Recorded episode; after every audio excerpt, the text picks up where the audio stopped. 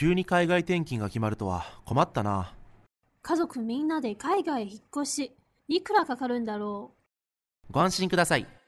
日通の海外引っ越しは、一人一人に合わせた安心確実なサポートをワンストップで提供します。え、梱包もお任せしていいの？う。お、意外と安いな。お電話番号は021-6115-5728無料でお見積もり中です日通頑張るママの心のビタミン、ママサプリ。皆さんこんにちは、ママサプリの時間です。この番組は上海から世界へママが聞くだけで元気になるママサプリをお届けしてまいります。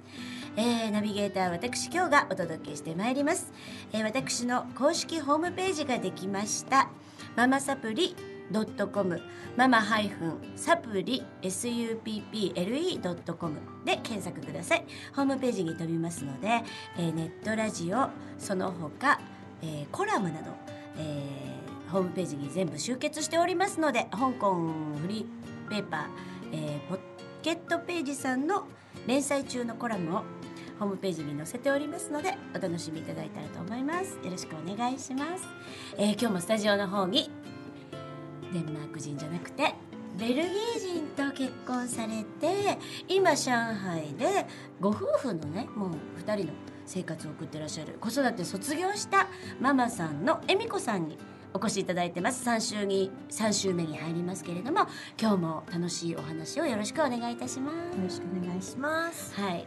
えっ、とね前回前々回とね あのなんだろうお主人との出会いから始まったらもうめっちゃなんか聞きたいこと満載で終わらないぞということでね。このままでは恵美子さんが赤子を連れたお母さんになっちゃう。で恵美子さん子育て頑張ってくださいで終わっちゃうっていうことでね。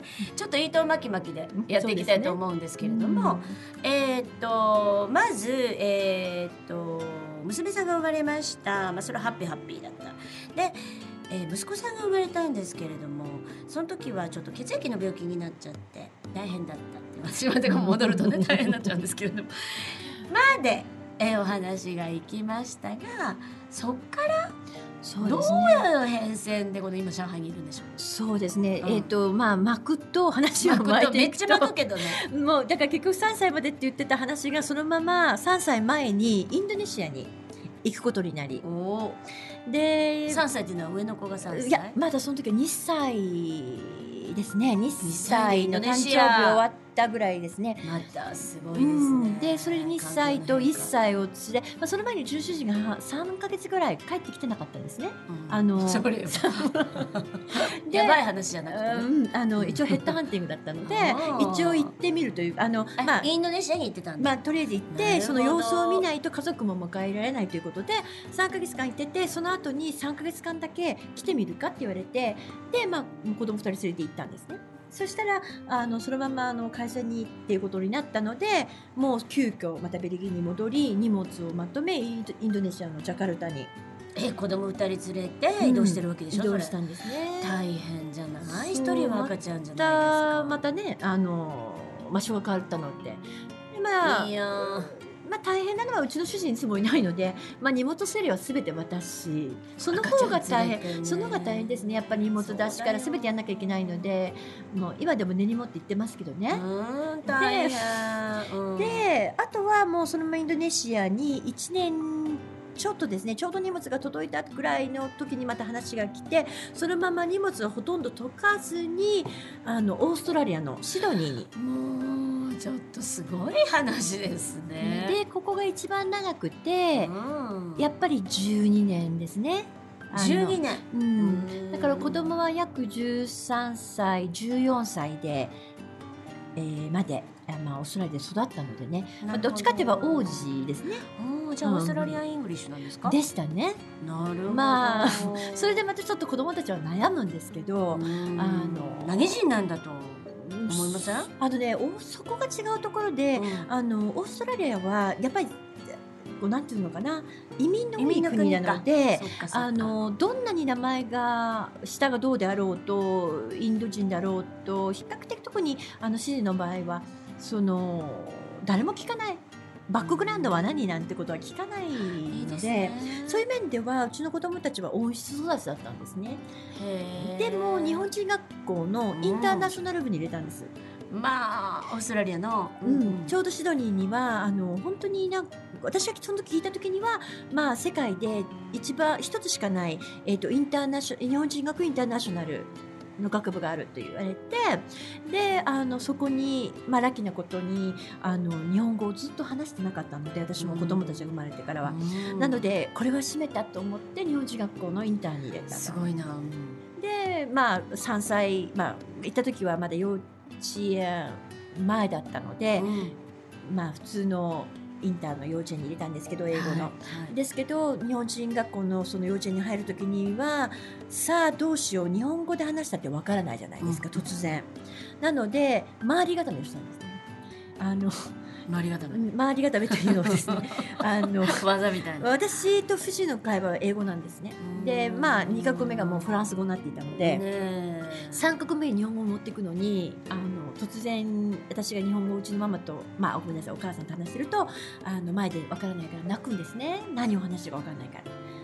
でじゃあもうこれはしょうがないからと思って日本人学の幼稚園に行った瞬間にあの少林寺拳法、はあえー、と水泳はい。ピアノ。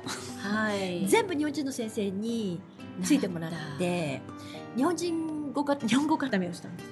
で私も英語日本語英語日本語英語日本語で全てをこの交互に変えていってで今度その幼稚園になると、日本語の部門の子供と外国の部門の子が一緒なんです幼稚園部は。だから言葉がすごい混じってるんですね。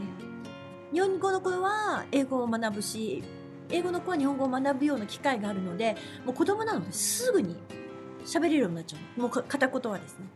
でもやっぱり水泳なんかは言葉がわからないから、まあ、上達が遅いと言われてたんですけど、まあ、とにかく分かんなくていいから聞けと。とにかく聞いてればなれるだろうと思ってあの入れていたらまあ半年経つともう子供なのでまあ早い早い。でそれでまあ6年間ですかね。うちの娘はいあ息子はと娘一緒に入れたんですけどあとは息子は落としたんです。男の子の成長遅いので。で娘はそのまま6 7年間ですね。うちの息子は8年間いたってことになりますね。えっと小学校。幼稚園部からですから幼稚園。は普通1年で小学校1年から6年じゃないですか。うちの娘は7年。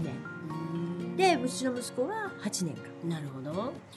でも日本の、まあ、歴史もある程度習うしあのいろんな、まあ、ひな祭りであったりとか日本の文化も習うこともできるし、よかったですよねそういう面ではねあのお弁当もまあ幼児学校は全部お弁当なんです、うん。だからもうこの8年間は毎日お弁当を持たすっていうのがあの出来上がっていたのでよくやったなって自分でも思いますけど まあしあの試行錯誤してね暑い国なので。うん。本当ね。腐っちゃってもいけないしそうなんです。ちゃんとねお弁当箱が長くて真ん中に凍ったあのジュースが入れるんですよ。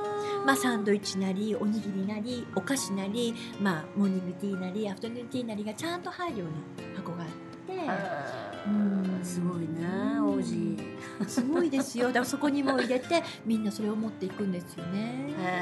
楽しかったみたいですよ日本人でもなんかすごい学楽しかった時代ですね。12年落ち着いて生活できたからね。そうですね。でそれどうなったんですか？それで12巻育てて、まあ、あの海の近くだったのでもう子供たちはもう本当にあのモグリみたいなそういう本当にモグリみたいにもう完全に山には登るし木には登るしもう海には入るしサーフィンはできるしっていうそういうところにいたのが、まあ、ついに上海に来てしまうわけですね。あ上海なんだそっから。うーん らい環境の変化13から14まで。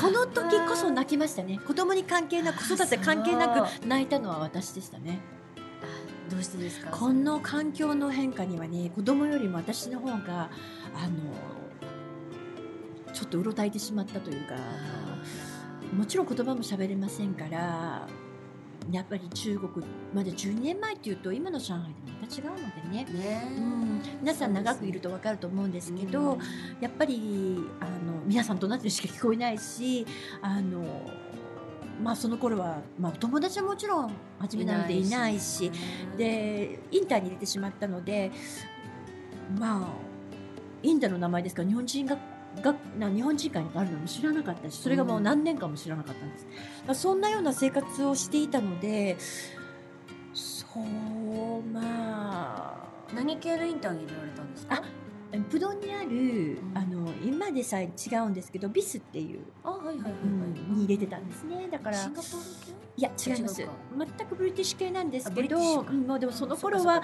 もう本当に学校がちっちゃくて、うん。あのうちの娘の IB が IB2 2年目の学校で。うちの息子が3そう3年目だったんです。でもうちの息子は娘が終わった時の IB は20人しかいないです。卒業した子供たちが。で息子の時はあの40人。うん。じゃあまだまだちょっと体制ももうすごい体制も学校自体も全然ダメでもう自分で動くしかなかったので、うん。まあ、その IB の時はちょっと大変でしたけどでもほっとうちの息子はすぐに馴染んだんですね。9年生から入ったので。娘は10年生からだったのでちょっとやっぱり人間関係少ないクラスだったしちょっと閉鎖的だったと。あのイギリス人も多いですしその頃はもうそんな韓国人がいっぱいいるとかでもなかったので閉鎖的でなかなか馴染めなかった。やっぱりあの大国から来てる子供がこう温室育ちだったのが急にこっちに来てしまってちょっとびっくりってありましたね。でも半年経っても馴染めなかったら学校変えるかなと思っていた矢先でしたけど慣れたのでもうこのまま行こうと。うん。そっかそっか。恵美子さんは何が大変でしたか？大変はねもう環境ですね。うん。環境以外の何物でもないですね。まああの野菜にしろ何にしろ今まで豊富に魚も食べれたところからもう何にもないようなところから何を作るでも何も考えられないどうしたらいいの私っていうのでまああの一種の慰めは犬でしたね。あ連れてきてたうんオーストラリアから連れてきたので子供の前ではあの涙することはできなかったのでうちの犬にすごいストレスをかけたと思いますね。うんやっぱりだけどその犬がいたことでちょっと気分が悪くてもやもやしても30分歩くことですっきりしたりとかありましたからね。だから環境で違うんだと思います。だから日本から上海に来たら本当になんでこんなところにって思う人といや楽しいと思う人とねやっぱり、ね。うんそう違うと思うしだからもう私もやっぱり恵まれたとこから上海に来たのでそのギャップは、なんか開放的なねうん。なんか南国からねそうですね。また日本に帰ったって閉鎖的だったでしょうしねきっとね。きっとそうでしょうね。そうでしょうね。きっとそうだったんだと思うかえって中国の方が楽かもしれないです。ね今日本に帰った方が結構まあ子供いないからあのその人間関係で大変ってことはもうないじゃないですか。あのこのぐらいの年になると嫌いな人と会わなければいいし。もうそのぐらい割り切っちゃえば徹、底してますから、うん、疲れませんからね。疲れませんからね。でも子供がいたらうそういうわけにはいかないし。んでその上海での生活が12年間で12年目になってるっていう。なってますね。子供がいたのは実際は14141517そうですね。うちのメイビー妻は4年ですね。4年17歳になる17歳になって、えーちょっと経ってからあのもう大学の方に行ってしまったのでねで息子も年子なので同じように、まあ、5年間いましたけどやっぱり17人の半ばで行きましたからね。そっか、うん。じゃあまあそこの分かれ道がねやっぱりなんかどういう心境でお子さん手放して、まあ、世界にねまた違うところに手放したわけですから、その辺をちょっと来週聞いていきたいと思います。はい、よろしくお願いします。だからオーストラリアから上海に飛んできたっていうところで、えー今日はお話を締めくくりたいと思いますが次週もお楽しみワールドワイドなお話をお届けしてまいります。今日はありがとうございました。ました。た次週。この番組は日通の提供でお送りしました